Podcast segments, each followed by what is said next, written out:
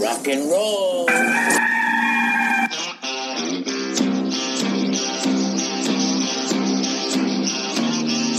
It's your daily dose of all things Gamecocks on the Inside the Gamecocks podcast. Here's JC Shurburtt. Happy Tuesday, everyone. Inside the Gamecocks podcast, JC Shurburtt here with you. First podcast of the week. Uh, technical difficulties yesterday. That happens too much. I'm going to try to look into getting maybe a new computer set up or something like that. Yesterday it was uh, the Apple computer that I work on, and uh, I love Apple products, but maybe it's time for a new one. Uh, couldn't get the thing started and kind of had to defrag it or whatever. But here we are. We got it done. Lots to talk about today. As always, wanted to wait until after Will Muschamp's press conference today. I'd sort of uh, go through any kind of news from there. wasn't a lot of news, just a lot of talk um, from Muschamp about the game. You know, this Saturday, uh, Carolina plays at Vanderbilt. Kickoff is noon on the SEC network up in Nashville. No fans, I guess, are allowed at the game. Um, that's the only stadium in the SEC, I think, that's like that. But you know, that, that's what the deal is, and so uh, I guess the highlight of the press conference for me today was talking about Kirk Hollingsworth and Chris Fulmer, those guys that have been to every game since, you know, this is the mid '80s and, and late early '90s. I mean, that you know, if you guys are listening, you know, shout out to you, and I hope you find a way to get in the ball game uh, on Saturday. Sounds like you probably could. So it was kind of a uh, kind of a strange Saturday of football. I'm thinking, you know, with COVID and everything, you're gonna you're gonna have some some strange outcomes. Not so much in the SEC. I, I was surprised Arkansas beat Mississippi State, but I, I've been sort of saying Arkansas is not as bad as maybe thought people thought, and uh, you know, Mississippi State obviously came right back down to earth, which probably gives you uh, a little bit of concern if you're LSU, but LSU got up off the, the mat this weekend with a win over Vandy. The Gamecocks will be playing Vanderbilt this weekend up in Nashville. So here we are. Gamecocks are 0 and 2. Um, that's the tough. That's a tough start.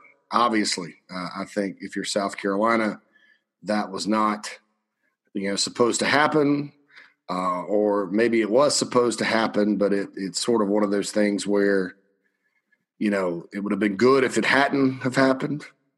Uh, Gamecocks are now going into a game where they're a 13 point favorite um, I, I don't know that, you know, this season has started out badly in terms of Carolina. If you look at kind of the the field of play, um, or the play on the field, so to speak, and you know, I, I, think there's a big opportunity this weekend to get a big game over, over a team that's probably not all that good. I mean, give them credit for hanging with A and M last week. LSU sort of took them to the woodshed, and the Gamecocks have an opportunity to do it. I will say, this is not a team that you need to go take lightly because they can definitely beat you. But um, I think that um, compared to the first two weeks, obviously the level of competition uh, lightens up a bit. And quite frankly, I think it does the next weekend against Auburn too, based on what I've seen out of Auburn so far. So we will uh, we will see kind of how all that happens, all of it plays out. Uh, we'll talk more about the game this weekend coming up. Uh, I did like to hear that practice was spirited today and the guys were confident. I mean, because, you know, you're in an 0 2 hole right now. The worst thing you can do is start to get negative and let it snowball. I mean, this team, this program needs to win this weekend. I mean, they have to. This is, uh, uh, you know, there, there are no such things as must wins, but this is a must win because you can't go down 0 3 uh, and then things will really start to unravel. Uh, I think that the Gamecocks, you know, certainly there's a reason they're almost two touchdown favorite, and, and it's a game they should go win. Um, and frankly, you know, you watch this team two weeks in a row, and you know you lost to Tennessee at home, and obviously they had opportunities there, made mistakes, cost them the game, and I think they had an opportunity to be in the game of Florida late, more so than they were, but mistakes cost them there. So they, you know, you hear the term cleanup uh, Josh Pate actually on his very fine late kick extra podcast said that talked about cleaning things up uh, like it's a spill on aisle whatever. Uh, I think he was talking about LSU last week. Got to go clean things up, and so you know that that's the key for the Gamecocks. I think they just have to clean things up, and um, you know mistakes were critical. You can't make mistakes like that against the third ranked team in the country, whether or not Florida's number three. Who knows? Uh, but they, you know, they were heading in and they were kind of on a roll, and you could tell they were playing with confidence, and the Gamecocks didn't always do it. Carolina fought hard, played hard, you know, bounced back, tied it at 14, bounced back from uh, 38 14 down and cut it to two touchdowns. I wish, I wish Hill and Shi Smith would have connected there at the end. Um, give at least give them a shot at the onside kick, but you know, a loss is a loss, you know, and I don't know that, um, you know, I, I, don't know that Carolina ends up winning. stranger things have happened, obviously. Uh, you get Shi Smith, you, you recover an onside kick. Shi Smith gets behind the defensive backfield. They connect, and all of a sudden you're going to overtime. But uh, it, um, you know, it was just a another game where you kind of look at it, and you know, Carolina uh, had their opportunities, and um, it just uh, didn't work out. And so that's kind of become a story here for the last 15 games or so at South Carolina, all last season, uh, season before. I mean, the game, the, the, result of the game this year, and I think Florida's a much better team than they were last season, uh, was, you know, three points difference. It was 38 27 last year, 38 24 this year. Um, so I, I, think if you want a positive to take away from it, South Carolina fought hard. I thought the offensive line played much better. Uh, is it perfect? No, but when you got that defense coming at you with Grantham dialing blitzes up, and they've got great athletes over there at Florida, um, you know, it can get much, much uglier than it was at times. And, and it really wasn't that ugly at times. Collin Hill stood in there. I thought the run blocking was was good. One of the better run blocking games that you've seen. And uh, folks, lo and behold, Kevin Harris rushed for 100 yards, uh, 22 carries, 100 yards, and a touchdown. Uh, Gamecocks were without Xavier Legette in the second half. Um, I know Xavier dropped a pass, and so some of you may not agree with me, but you know, that's your number two receiver, and you're still trying to dial it up. And, and, and credit Mike Bobo with another great play called game. I mean, it it feels better to talk about Bobo and his play calling uh, if they win. I know that, but just from a breaking it down from a neutral standpoint, I thought he had another you know, pretty masterful game. Uh, and I thought Carolina's defense, they got kind of big played to death, gave up the explosive plays. Will Muschamp talked about that in his press conference today, too. But they held that bunch to 348 yards and only 80 rushing yards.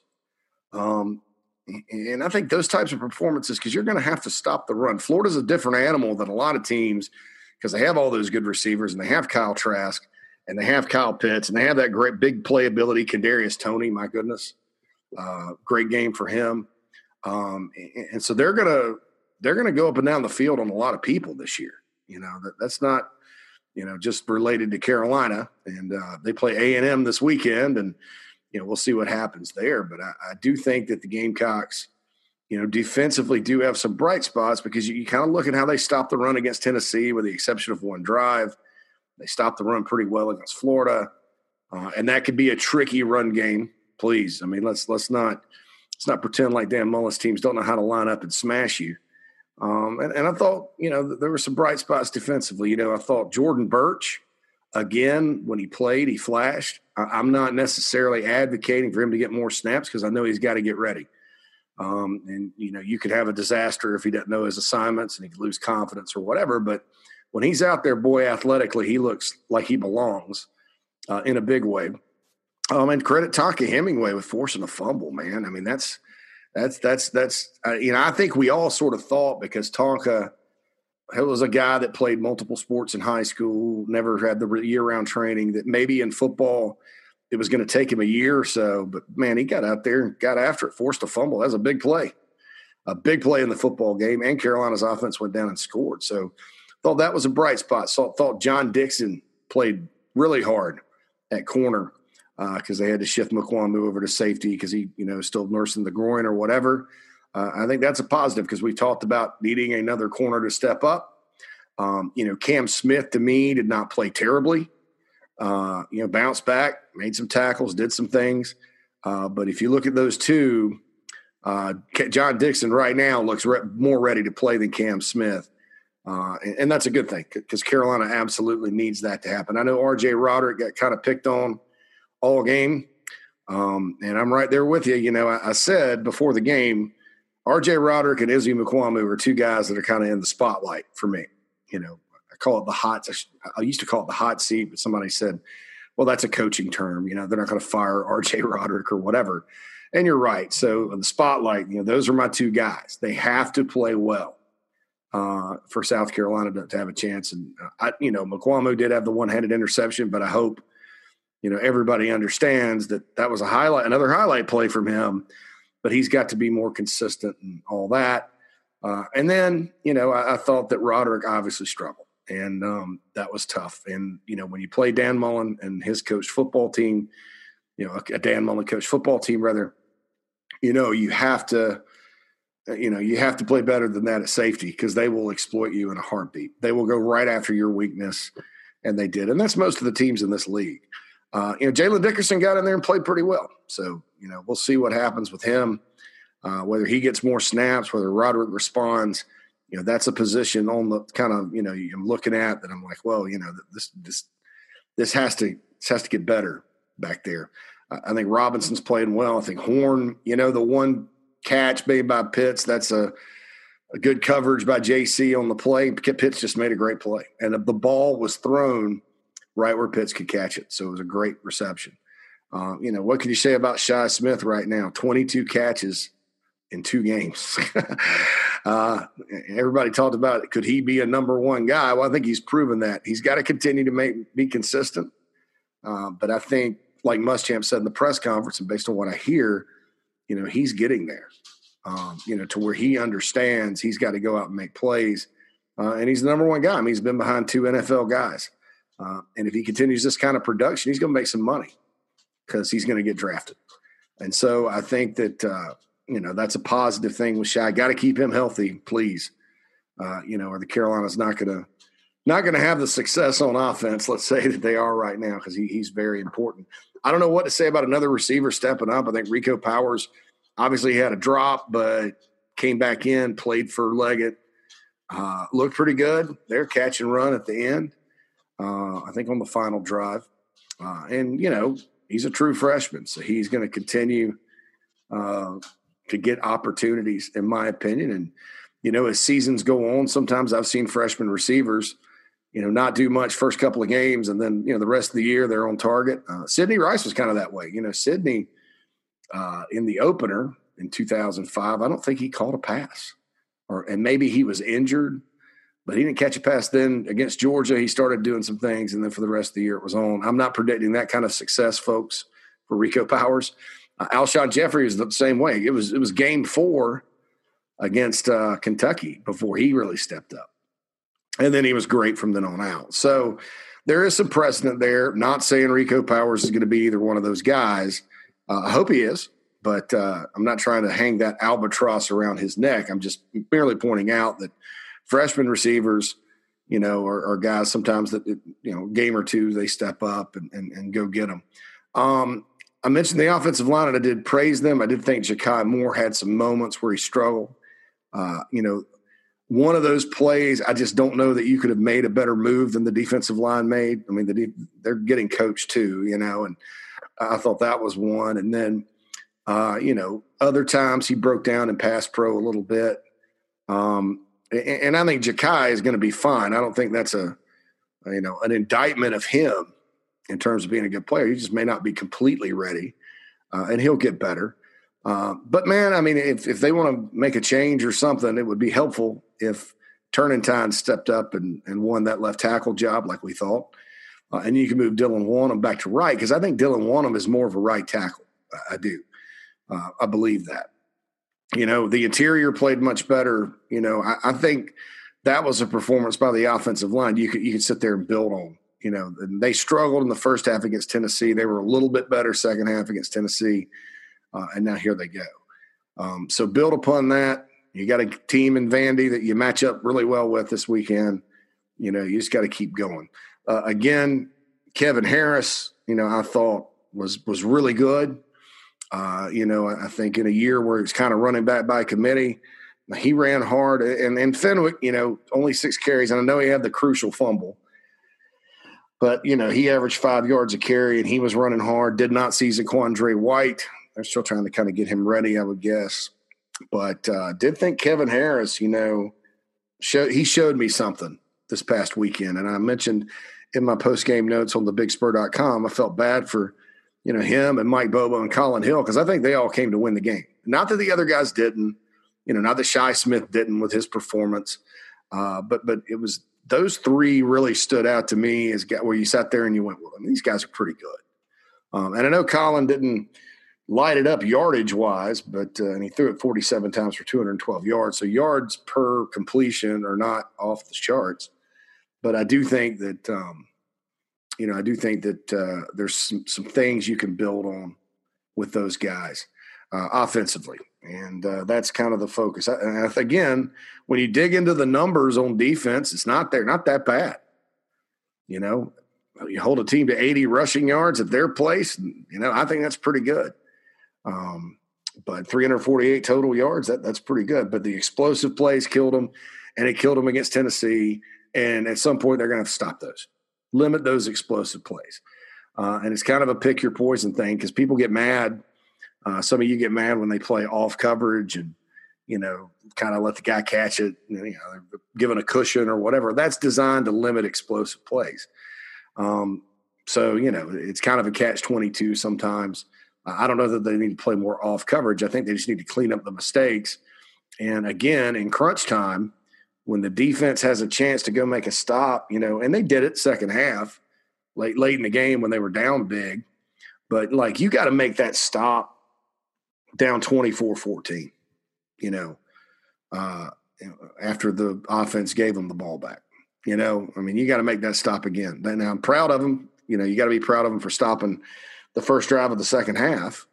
But you know, it, it's just one of those things. Just one of those things, and and that, that's just kind of where it is. That's just how it is in South Carolina right now. And um, again, I'm going to reference Josh. Uh, he gave me a nice shout out on his episode of the late kick extra this week. Um, you know, he was asked by one of you, I'm assuming, if South Carolina as a program was at a crossroads, and I think absolutely they are. Um, I think that right now as I said last week, the losses are piling up. And when the losses are piling up, there's really only one thing you can do to change it, and that's go win a game. and like I said, Carolina's got a good opportunity this weekend against Vanderbilt. And then, quite frankly, you know, we're only two weeks in. Um, I don't know that Auburn, you know, and they've got Arkansas, so they kind of got to get well game themselves. I mean, I, I, you know, I don't know that what I've seen out of Auburn so far – makes them some insurmountable force that Carolina can't beat, you know, in a couple of weeks. And, and I know Carolina's never beaten them since the Gamecocks have been in the SEC. So you never want to say, you, you know, that's going to happen. And, and I'll say the same for Texas A&M, another team Carolina's never beaten since joining the SEC. Since A&M joined the SEC. Um, Carolina's not beating A&M at all. Uh, so, you know, those two games are at home. I thought Carolina's crowd against Tennessee was actually louder than you expect. Um, and I think those games are, are not. I don't think you look at them even maybe like you did the game this past weekend and go, it's going to take a just a crazy bunch of bounces to go the Gamecocks' way for them to win those. And that's as of now. We'll see what happens, you know, here in a couple of weeks because this this thing in the SEC where there's you know no off weeks basically, no get well games uh, and I know I called the Arkansas Auburn game a get well game and Vandy Carolina get well game, but I mean you, really can't take the anybody lightly in this league, and so you know that that's just kind of the thing, and you're just going to have to you know suck it up and go try to win because you're in an 0-2 hole. Um, and I think the West draw as it looks now looks a lot less daunting than maybe in the preseason when you're like, well, you got Auburn, LSU, A and M uh, Ole Miss is a scary team on offense. I'll tell you that right now. You know, you talk about explosive plays. Of course, they beat Kentucky this past weekend. Um, Kentucky goes down into an 0-2 hole, um, just like the Gamecocks, just like Vandy and Missouri. And so, you know, Vandy and Missouri and Kentucky are still on the schedule. You know, so there's there's there's a way you can kind of finagle it, and you can see this team turning it around. Like I said, it, it's not been a complete disaster the first two games.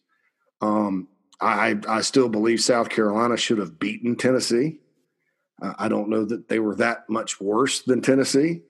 I think if you don't make the mistakes, you should probably beat Tennessee and maybe the Florida game is right down to the wire, and it's a completely different narrative right now. Um, but I understand. I mean, the narrative, uh, the negative narrative is going to happen because, like I said before, the losses are piling up, my friends. The losses are piling up. Vandy's got the 74th ranked defense in the country, 52nd ranked D. Oh, sorry, 74th ranked offense in the country, 52nd ranked D. You know, they play the Gamecocks. I think Carolina's right there in the 50s, 57 on offense, but they're 28th in total defense right now. Uh, 21st in rushing defense, 46th passing defense. You know, so Carolina's defense, you know, say what you want. It's just been, you know, it's been a, a, a misplay opportunity after misplay opportunity. You know, Gamecocks have just uh, had some issues with big plays in the pass game um, so far this year, and and you know, this is a good weekend to turn it around, in, in my opinion. Uh, you know, up in Nashville. You know, that's uh, it seems like every year we've had this where we've we've sort of, you know, talked about that, um, about um, you know Vanderbilt being a game you can turn it around or whatever. Uh, and I'm trying to think back. Uh, you know, there's always, uh, you know, always one of those things. All right, we got the mailbag coming in. Just going to do email mailbag today. Oh my gosh, lots of lots of questions on the mailbag. Um, Preston says another day, another loss. Love the show, man. Keep it up. Very frustrating. It seems as though it's time for a must champ. Not even competitive in this game. We obviously don't have guys on defense such as Roderick who can't tackle or doesn't have the speed. Starter for two or three years blows my mind. Muschamp hasn't recruited any SEC type safeties. Yeah, he's got Robinson. Uh, we have two talented corners for sure, and I like Jamie, but that other missing piece that's critical. Can't lose to Tennessee in year five at home in this bad against Florida. Seems as though we'll never get back to the Spurrier days. Your thoughts? A very frustrated fan, Preston. I understand your frustration completely. Um, if you think about it, just three years ago in 2017, it would have been an, an upset had Carolina lost to Florida or Tennessee that year. Um, Tennessee won zero conference games. I think Florida went four and seven and three and five you know, they hired a new coach, both hired new coaches, and now you look and you're 0-2 against them. So I agree with you there, you know, about everything. I, I, I understand the, the frustration uh, and all that happy stuff. So, you know, just hang in there is all I can say. um, as far as getting back to the Spurrier days, you just never know what's going to happen. I, I still believe that this program has a lot of potential. And, you know, don't you know people will sit there and say well it's just south carolina you know spurrier and that's that's what you're afraid of obviously when you lose a coach like steve spurrier you start thinking well is that as good as it ever gets you know you're not going to be able to find anybody to come in here and, and replicate that which quite frankly was a very modest stretch in terms of championships and things like that i mean it's better than the program had ever been and you know you, nobody ever needs to forget the head ball coach i mean give him credit for you know 86 and 49 at South Carolina is tremendous. Coached a lot of great NFL players.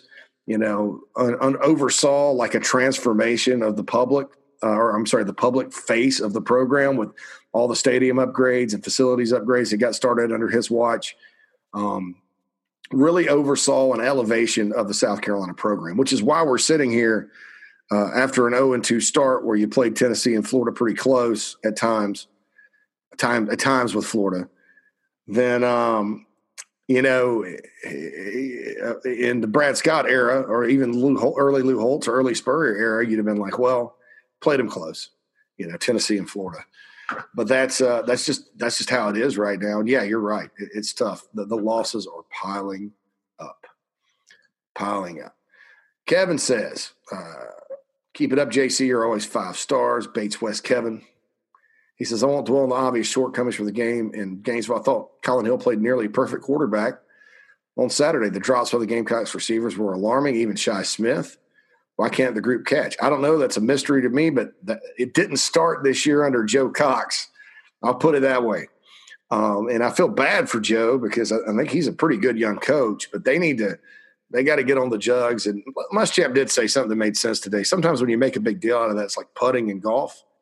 You know, you don't want to overly concentrate on it and think about it.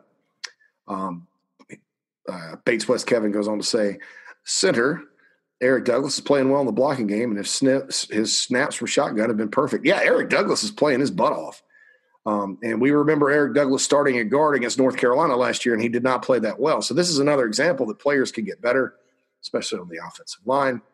You know, Parker White looks ready to drill a game winner next Saturday versus the Commodores. Um, let's hope it doesn't come down to that. um, and I agree, Parker will hit it, but let's hope it doesn't come down to that, Kevin. Lastly, offensive two minute drill go quickly, or it's not part of Bobo's offense. And this has been sort of explained away. I, I think everybody realizes they maybe should have gone a little faster, but you know, South Carolina is not going to get on offense unless it's a situation like that again, two minute drill where they're going to go fast this year. It's just not who they are. Um, and I'll leave it at that. And, and, I, and I honestly think that their prescription for winning is not getting out there going crazy fast. They used a little tempo earlier in the game and then dialed it back. I think that, you know, you're going to see 10 play drives, uh, you know, and it is difficult. And hopefully, you know, Shi Smith on the screen that time, I mean, he was a hair away from uh, breaking a long one. Um, and, and so they need those types of plays to, to sort of, uh, I guess formulate, would that be a good word? To manifest themselves. I'll use that word to manifest themselves in the game. Um, but yeah, the, the offense two minute drill thing is probably something that, you know, if they look back on it, they probably go a little faster and, and, and operate a little bit higher clip. Thanks, Bates West Kevin. We appreciate it. Noah says, enjoying the podcast. Well, I try not to question the play calling. The coaches know farther than me, but what were the coaches thinking in the fourth quarter when they allowed the offense to move at a snail's pace? Just discuss that. Um, like I said, I know that'd be questioned to death. I mean, you're sitting there watching it, and the announcers are talking about it. Um, but but that's just kind of who they are. And, and I think if they had it to do over again, maybe yeah, they go a little faster. But like Muschamp said today, and he's right about this. You know, at some point, you only have two timeouts. You're playing for an onside kick because that's the only call you can make because they're going to run the clock out. Um, you know, and I, and I think they thought too, you know, get inside two minutes, you can score, and then you have enough time to operate defensively, even if the onside kick doesn't work out. Um, and then it got more and more, you know, the, the, clock just kept dribbling and dribbling. I wish they would have done this two years ago in the swamp on offense because uh, Carolina would have won that game, but uh, that just didn't happen.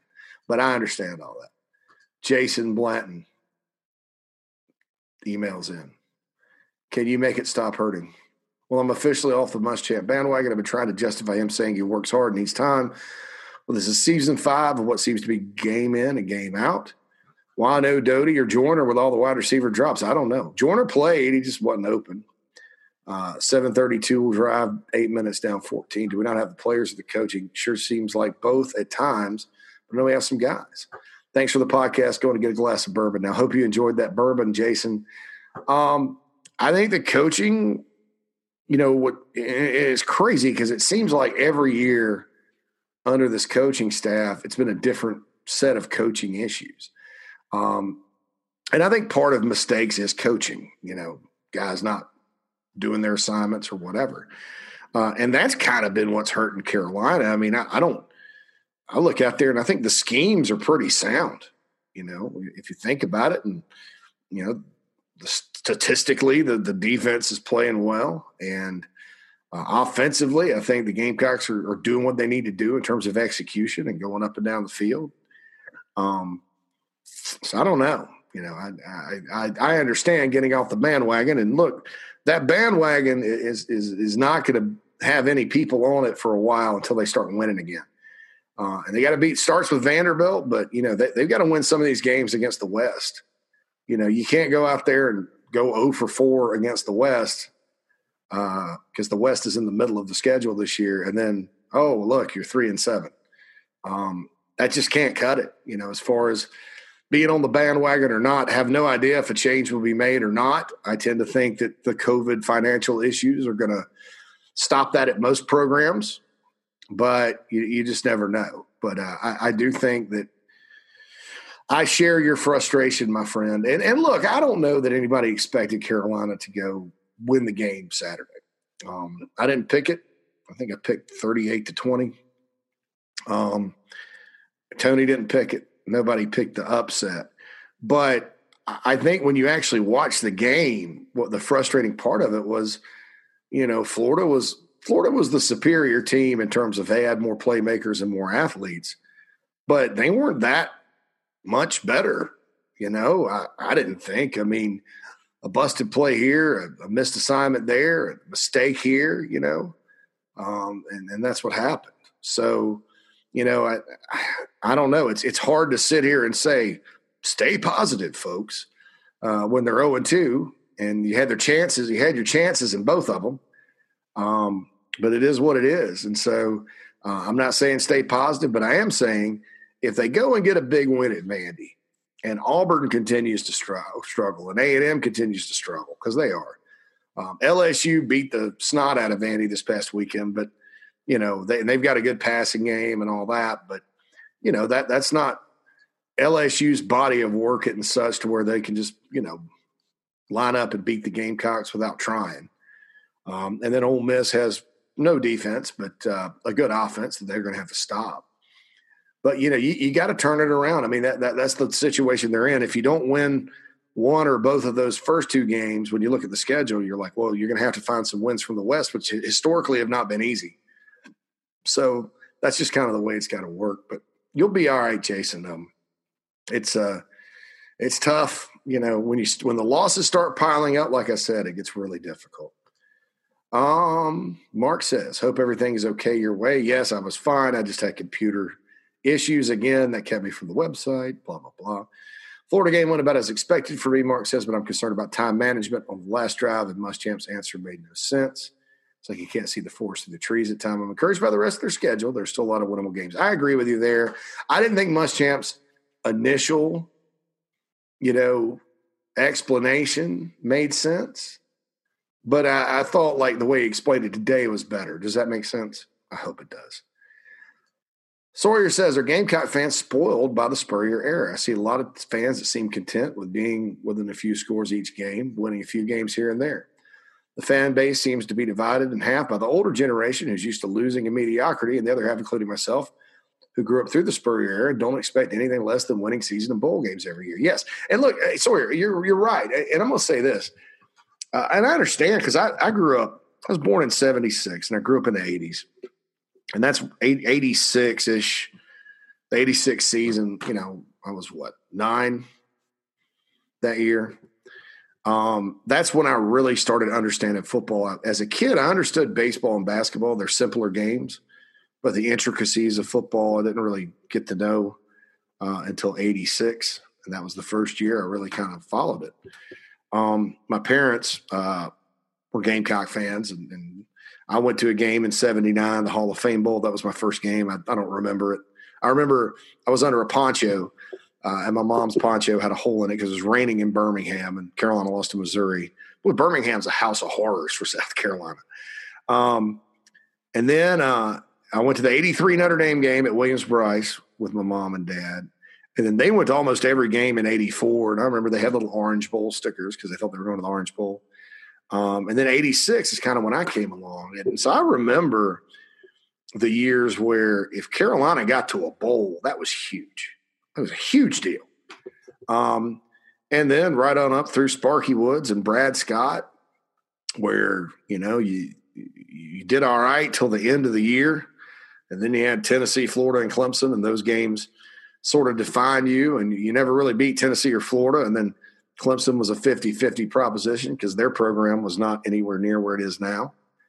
Um, and so it was all, kind of all about winning the Palmetto Bowl and trying to sneak into into Shreveport or Fort Lauderdale or wherever.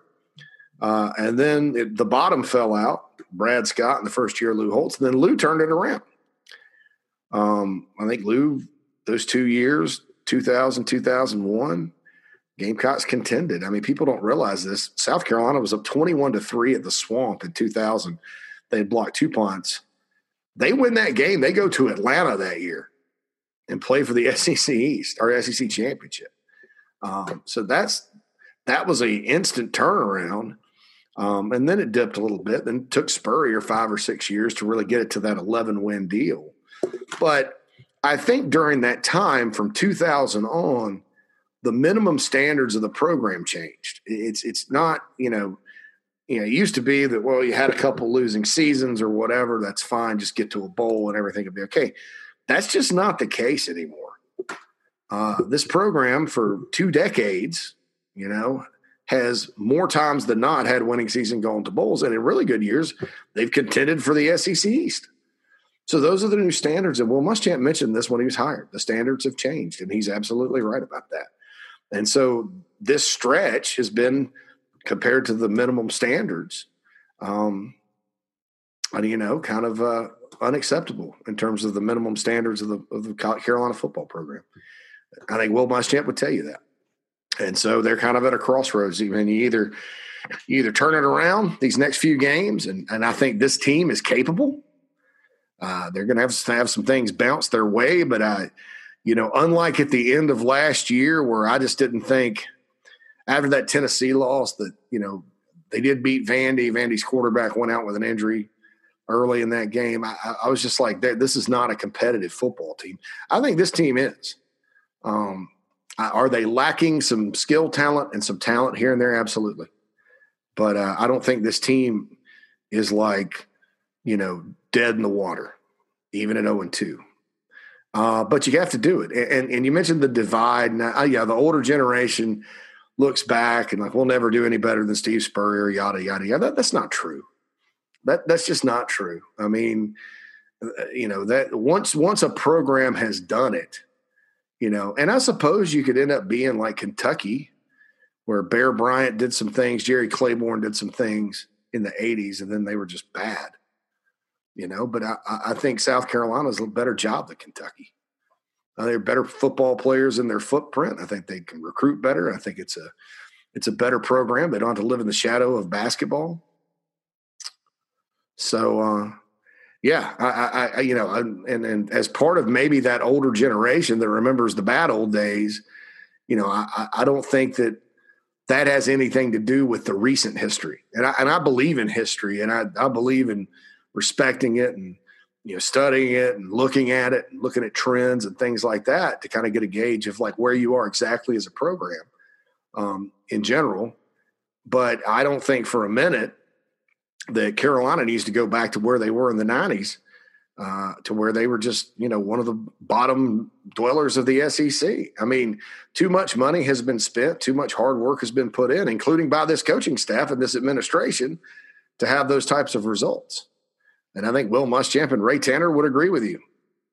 Um, but they're 0 2, and you know, you got to start winning. The losses are piling up. That's kind of the the theme of today's show. I don't know that I'll name it that, but Joe says, JC, thank you for reading and responding to my email on air. I listen to your podcast daily, no matter what. Thank you. Sorry I missed yesterday.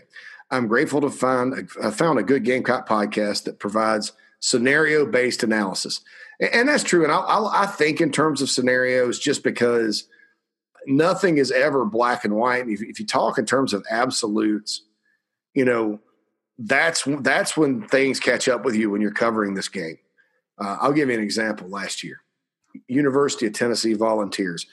Who in the world would have taken them to have one of the longest winning streaks in college football right now you know, not only after they lost to BYU and Georgia State, but you know, they played Georgia at home, played just about as well as they could, and lost 43 to 14. That team had trouble crossing the 50. Uh, then they beat Mississippi State in a defensive struggle, and then played Alabama tough for a half, had their opportunities there. Uh, and then they come and beat the Gamecocks, and away they go. And they were impressive against Missouri this past weekend. So, yeah, that's why I do scenarios because you, you have scenarios that are more likely than others, but uh, you got to kind of throw all of them out. I mean, there's a scenario this weekend where Carolina doesn't have the hosses on offense. Vandy plays a great defensive game, and you know Carolina can't score, and they lose 14-10. So that's um, you know that's a that's a that's a realistic scenario. There's also a scenario where Carolina goes up there and blows them out, or plays them close and wins. You know that kind of thing. A win though by three or thirty this weekend, you take it and you move on. You know, it's it's a ten game SEC schedule. You got to get to five because these bowls, although there's no minimum win total for bowls now, they still have all their tie-ins. So the MAC is playing, everybody else is playing. So you're you're looking at those eight SEC bowl slots or however many they are as as you know what you're looking at. So unless everybody else is four and six or three and seven, you're not getting to a bowl otherwise. Um, Joseph goes on. He says, "I was disappointed with many Gamecock fans after the fire for the fire Muschamp rats. However, after watching the clock tick and our offense deliberately not have any sense of urgency, I'm beginning to question Muschamp in many ways. His call to kick a field goal against Tennessee when you're down a touchdown is questionable, but I'll let that go. What I can't let go is the fact we've eliminated ourselves from a chance of winning a game for a second week in a row, and it felt very deliberate and mind numbing. Not sure if he lacks the required in game instincts to give his teams the best chance the win, or just so, so conservative to a point that it literally cost us the ability to be competitive. What are your thoughts? Uh, he said, as a loyal fan who always be remain loyal, it's gut wrenching to see the decisions made by critical moments in the game from Coach Muschamp. Thanks again for all you do. Yeah, I mean, and I knew it when I saw the clock chipping down, and I was like, they're probably going to score here, and they should have.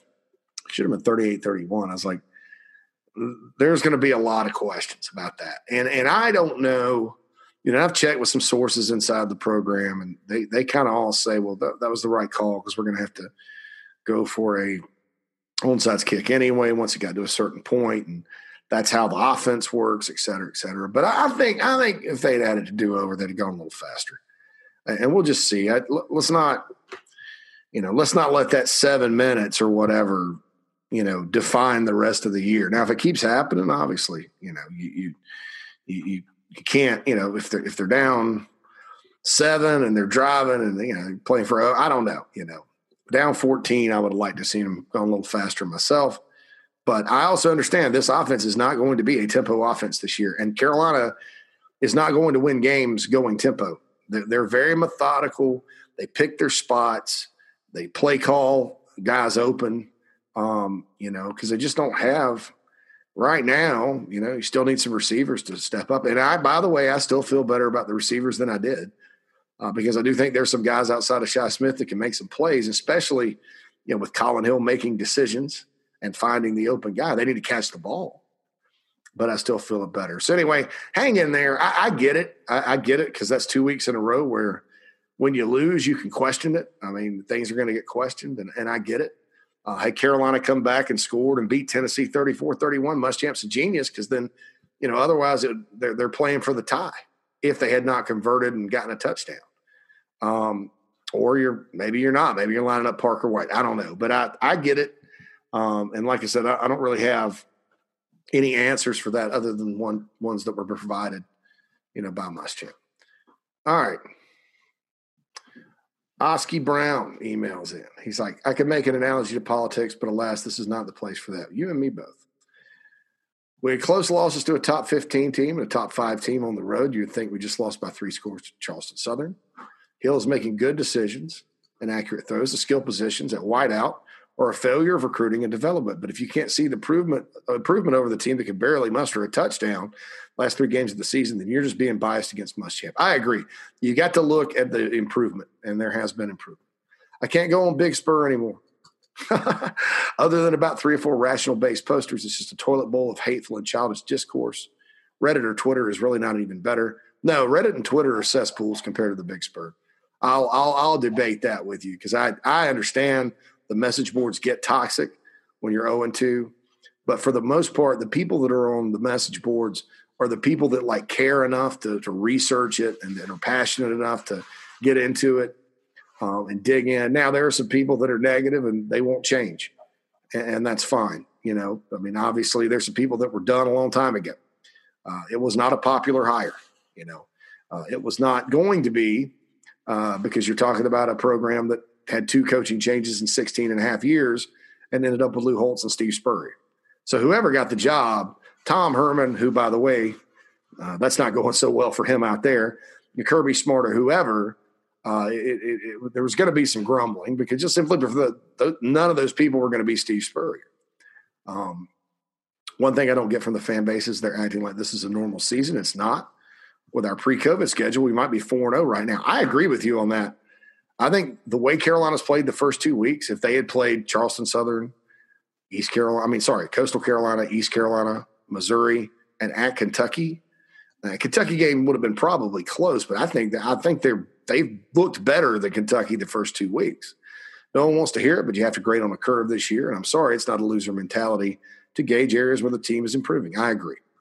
This team can get five wins, but it's not going to be easy. Missouri, Vandy, Texas A&M, Georgia, Auburn, Kentucky. We have the ability to win or lose any of these. I agree.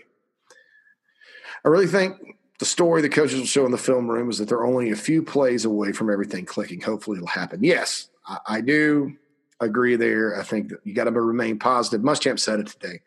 He said that the staff thought you know they were going to have to go out and, and practice today, and really kind of turn it up, the enthusiasm but the players did it for them. And that's a positive thing. You know, again, there are a lot of positive things, uh, but the bottom line is winning.